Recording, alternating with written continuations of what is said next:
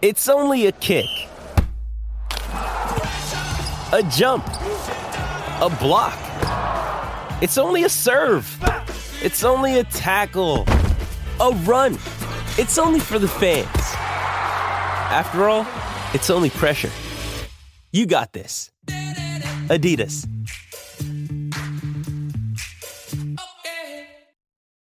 When you need mealtime inspiration, it's worth shopping Kroger, where you'll find over 30,000 mouthwatering choices that excite your inner foodie. And no matter what tasty choice you make, you'll enjoy our everyday low prices, plus extra ways to save, like digital coupons worth over $600 each week. You can also save up to $1 off per gallon at the pump with fuel points. More savings and more inspiring flavors make shopping Kroger worth it every time. Kroger, fresh for everyone. Fuel restrictions apply.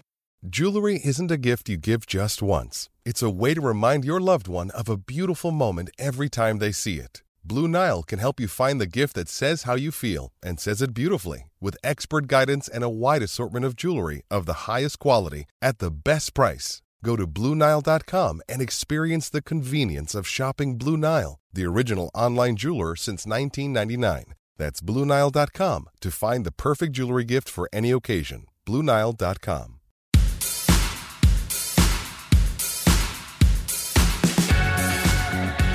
Three games without a win for Manchester United as the 2020-21 season begins to come to its conclusion. Second place is confirmed. A European final awaits, but the true focus of this week is on the return of fans to Old Trafford after 436 days. The return of raw emotion, shared celebrations of real football. It was amazing to be back.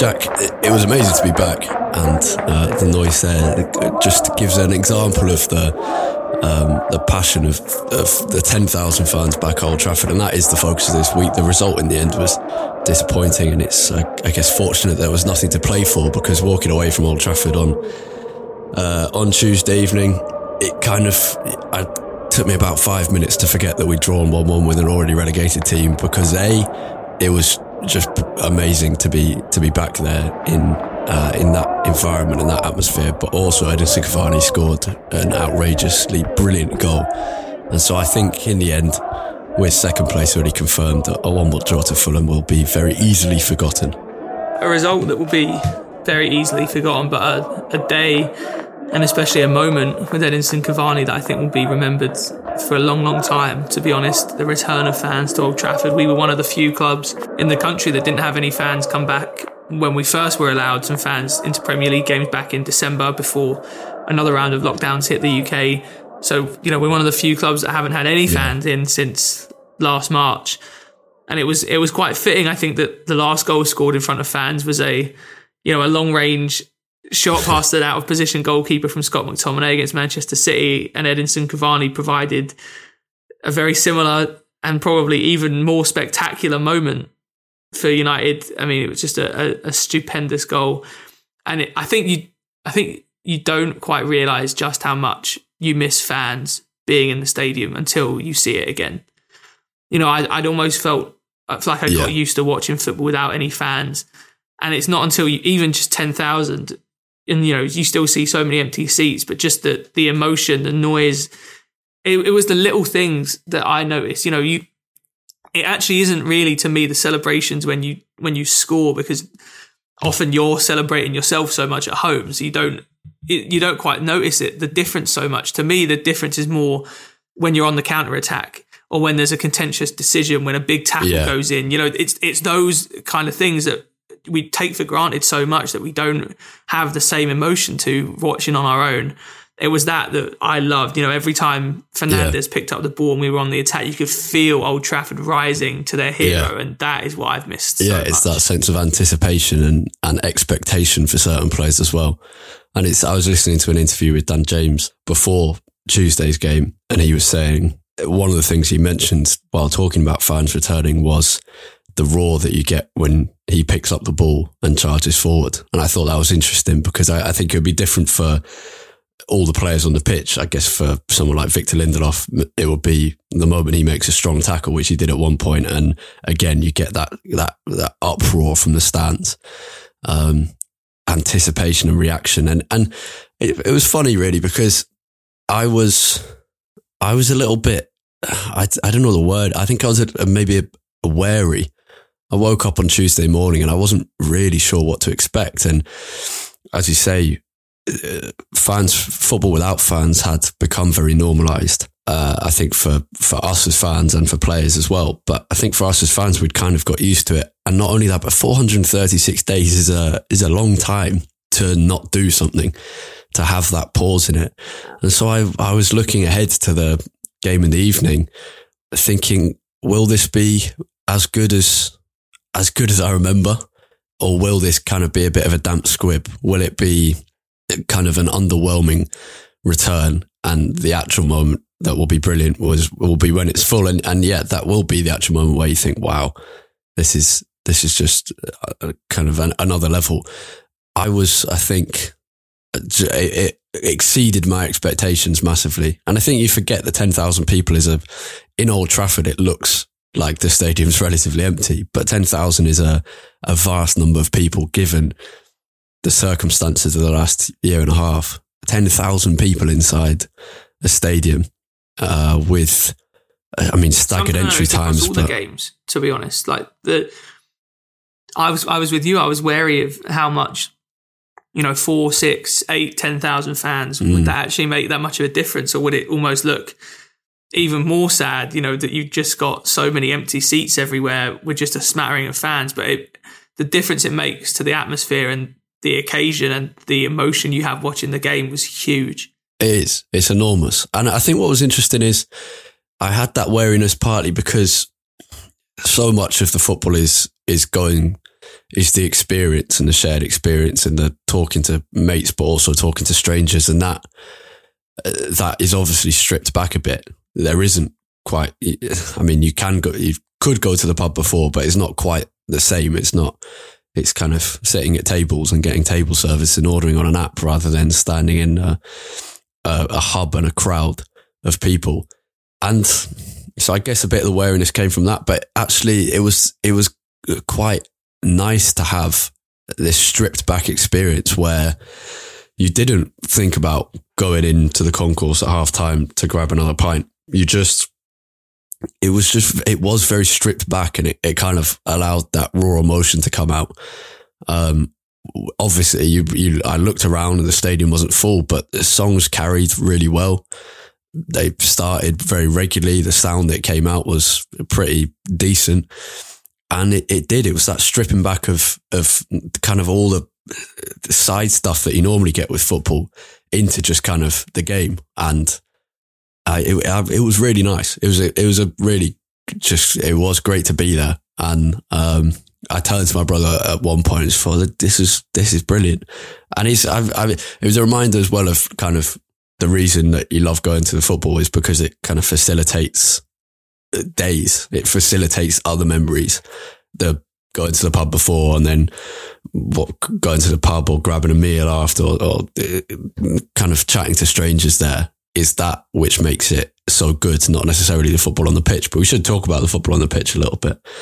And Edinson Cavani's goal was, yeah, as you say, similar to McTominay's and just, it, it, it was, I think, as, as you also said, absolutely right that Edinson Cavani was the, the one to give that memorable moment to the first match in a while, given his recent form and his impact this season.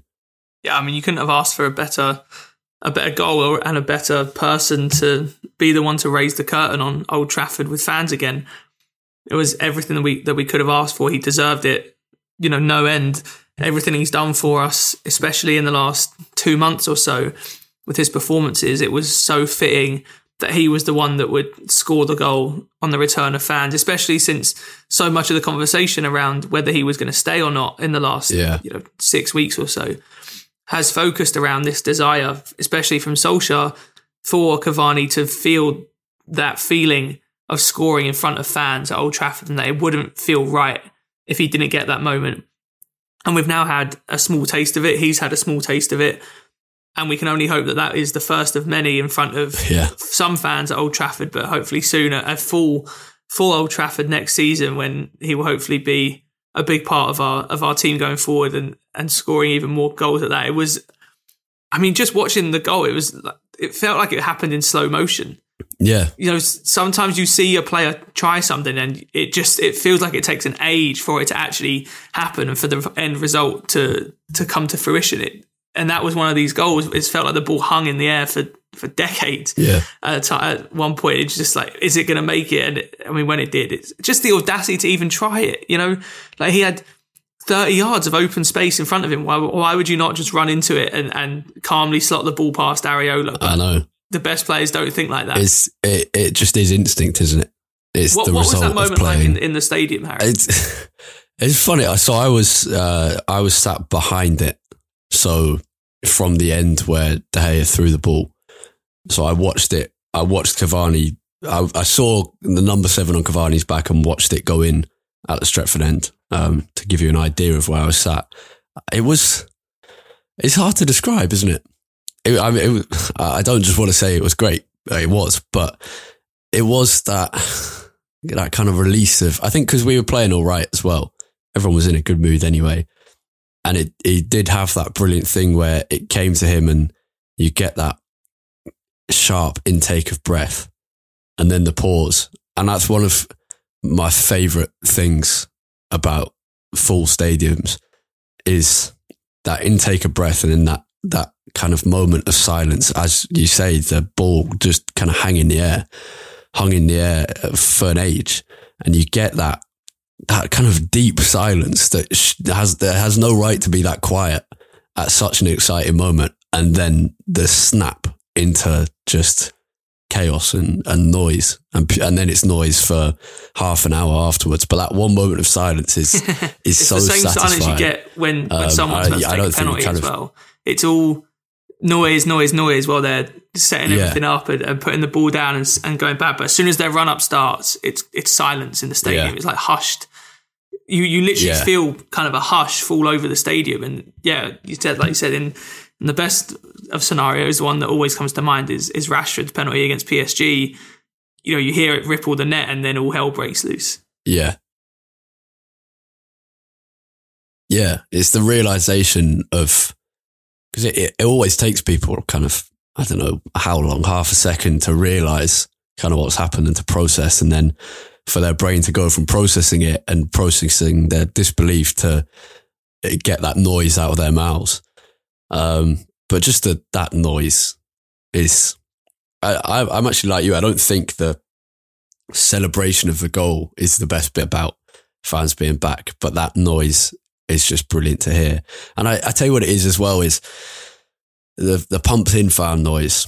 You get the celebration and it sounds pretty similar, but what you don't get is that bit before the sharp intake of breath where the ball. It looks like Bruno's flicked it on. Whether he's touched it or not, I don't know. I haven't watched it back enough. I've, well, I say that I have watched that goal back many, many times already today, but you get that the before the intake of breath is that that kind of noise of anticipation the oh and then and then and then it goes um and that that actual raw pure uh genuine authentic noise rather than the pumped in uh kind of EA sports fan noise was was brilliant in terms of the performance it, it- I mean it was a shame that we didn't win um particularly because in the second half we really dominated them and my brother did turn to me about 10 minutes before they scored and said that they are going to score here, aren't they? Because we were, we didn't have, I, I don't think we had kind of clear cut chance after clear cut chance, but we did have uh, Mason Greenwood should have scored. There should, there were a couple more that came close.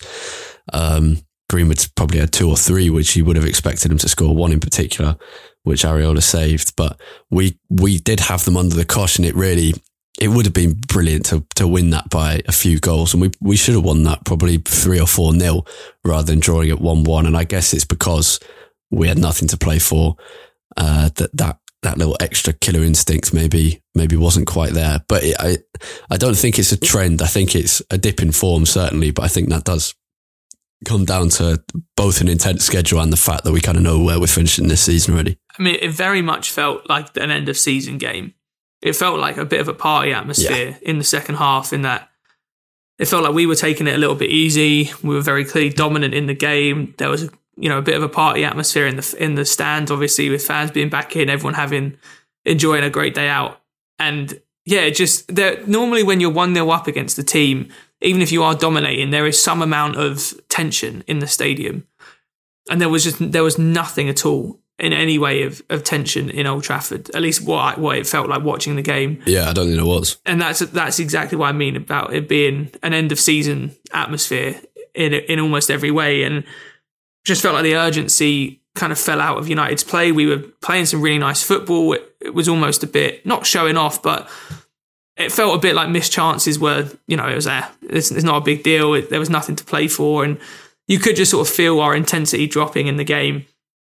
I think, you know, this week has obviously been very disappointing in three games without a win. I can't remember the last time we, we went three games without a win, to be honest. A long, long time with, without uh, three games without a win. So that is obviously disappointing and a bit of a worry going into the cup final. Not, I don't think in terms of actually the form. You know, to me, the only one of those games that actually was a little bit worrying was Liverpool. You know, I don't think we played very well against Liverpool with a full strength side, but Leicester with 10 changes and Fulham with, again, a very end of season feel, I'm not too concerned. And I don't think it changes too much going into the Europa League final, other than, you know, just for confidence and, and even sort of subconscious morale in the team. It, it's nice to go into those kind of games off the back of a win. Yeah, I think it's it is a it definitely is a confidence booster to go into a final uh, with that confidence, having scored a few goals and, and picked up a couple of victories in the season does help. On the other hand, it's a one off game, and I think it might help for the first two or three minutes of the game, but I'm not sure it really affects it beyond that, what you've done in the previous weeks. I think once once it starts to the ball starts to move from end to end, I think players just kind of get stuck into their game and, and very focused on the the final at hand rather than what's happened before. Um, so it maybe affects the preparation slightly, but I think it's in terms of its effect on the final. I'm not sure it's, it has a great deal, even if we as fans maybe feel less confident going into it. But um, it is a shame not to go into the, the final having won all of our last games, and it, it's also a shame. I think we will finish this season quite far behind City when we could have finished kind of as close as four or five points or um, and that that would have been whereas now 12 points behind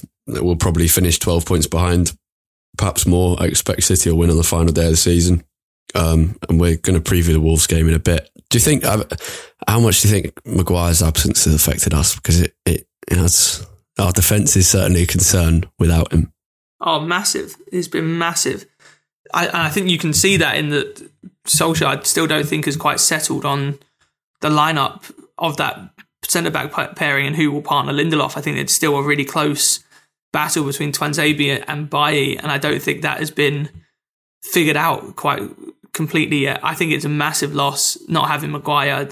You know, you you say you only appreciate something when it's gone, and I think that is the case with him at the moment. I don't think we quite maybe understood just how important he is to the stability for us at the back.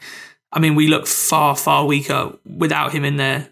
Even against Fulham in the first first half and before the goal in the second half, when we were dominating, you know, we felt vulnerable at the back. And I'm, I'm not saying that we've always been brilliant under Maguire, but it definitely felt like a, a marked absence. And Solskjaer said it's not looking very good for the Europa League final.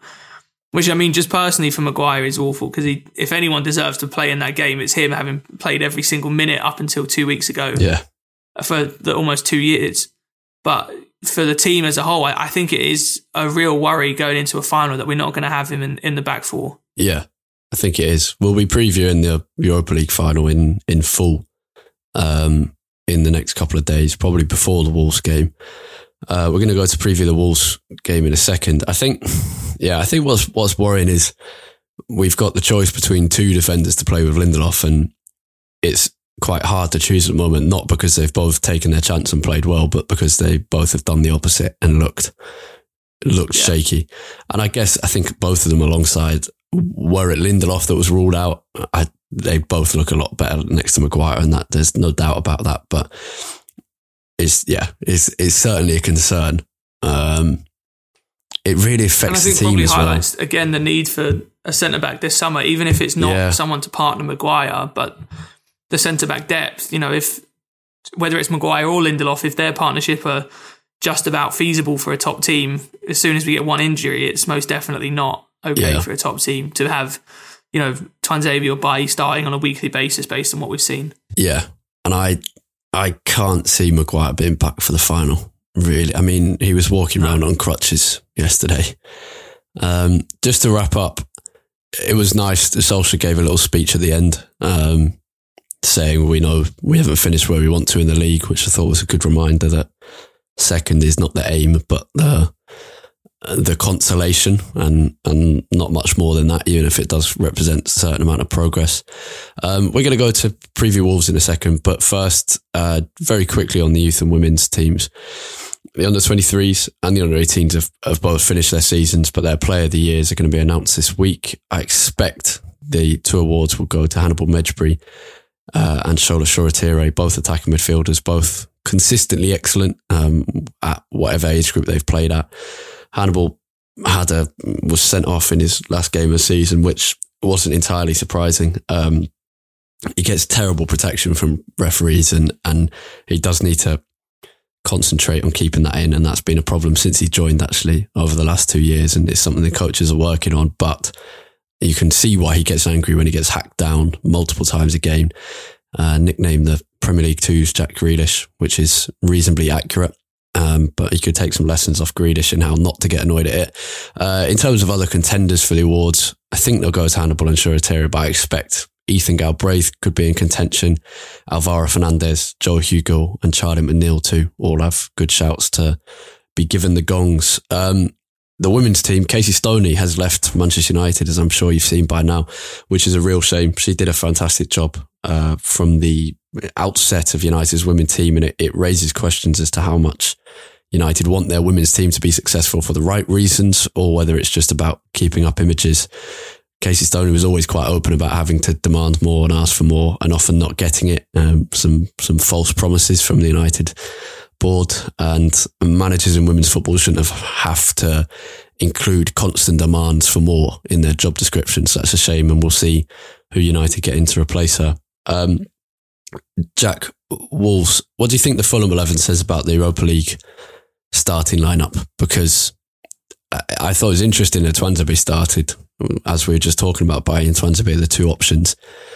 I guess that means Bailly starts Wolves, and the, the only the only thing I thought is maybe Bailly starts Wolves and then the Europa League final as well, because Solskjaer thinks he needs he wants to have like him in in the rhythm rather than having a week's rest. Because actually, if you're going into a final, fitness is important, of course, but kind of being in your rhythm is is also pretty important.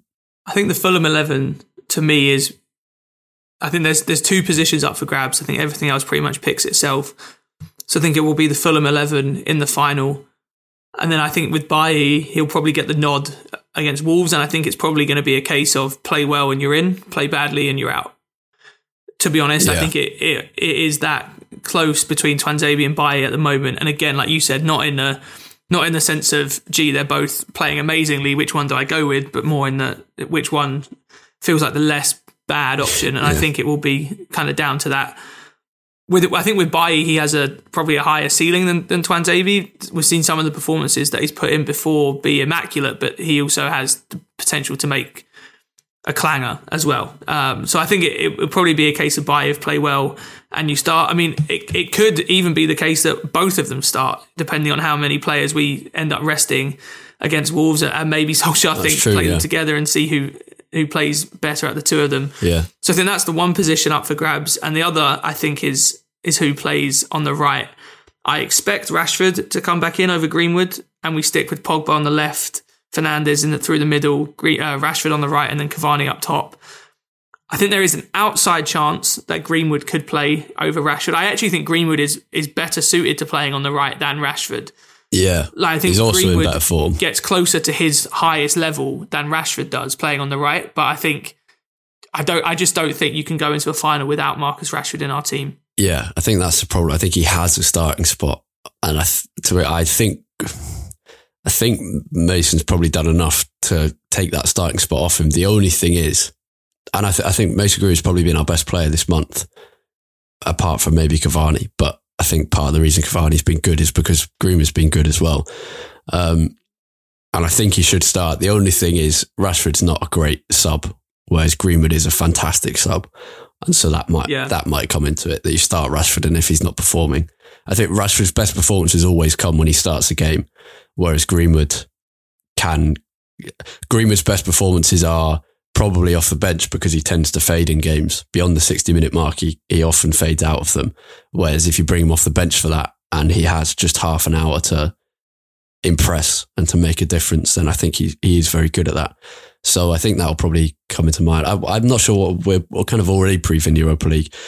Let's go back to Wolves and then we can talk more about this in, in a second episode later this week. Wolves finishing bottom half of the table this year now. They should really be doing better, shouldn't they? Yeah, it's been, I think, a, a bit of a strange season for them, and they've. I think, to be honest, this is probably where everyone expected them to be. If you'd have said when they got promoted, where would Wolves be in three years? This is probably where everyone expected. But given where what they've achieved in the last couple of years, yeah, I think we we all thought they'd be much higher up. They, I mean, they and we've we've said before that they're probably the team that we hate watching United play the most, simply because it's it's ninety minutes of almost complete boredom, and I think that has been Yeah. pretty much borne out for a lot of the season in that they just don't score enough goals. They don't have the threat up front, Fabio Silva and Willian José d- definitely don't offer the kind of threat that you would expect of a top half Premier League team. So, I, I mean, it, again, as it was against Fulham, it's there for the taking against us. It's it's it's there for the taking for us. Sorry, just as it was against Fulham. It's whether we can.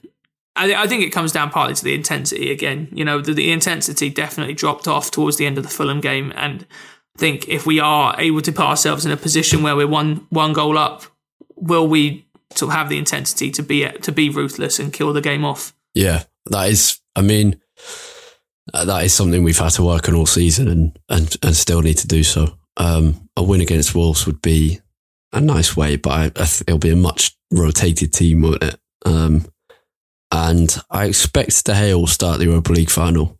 So I'm not going to say it might be De Gea's last appearance for United, but uh, the one at Fulham could have been his last appearance at Old Trafford if he's going to be moved on this summer, which at the moment I can't really see happening. Um, but that's a side point that we can talk about in a couple of weeks. Um, we're going to wrap things up there. I'm not going to give a prediction for the Wolves game because I've got no idea. will start. I reckon we'll probably lose it, to be honest. Um, which will be a lovely way to end the season. But there we go. Second place secured, and that's um, what matters for now. And, and what really matters is Europa League final. We're going to go to a patron Q and A now. Um, we've got a couple of questions from Steve and Michael. Everyone else, we will speak to you very soon to preview the Europa League final. Uh, and in terms of our episodes coming up, it'll be preview of the Europa League final, and then we'll review it. We won't speak to you straight after the Wolves game because it doesn't really matter. Um, and then we'll have a season review for you in a couple of weeks, looking back at the entire season, which incredibly started with United losing three out of our first six games. It doesn't feel like that now, although in the last couple of weeks it does feel like that a little bit. Um, Jack, where can people find more from you on Twitter for the Wolves game and for the Europa League final? At UTD Tait T A I T. You can find me at Harry Robinson64 and the podcast itself at UTD Weekly Pod. That's P O D at the end there. Have a great week. Goodbye.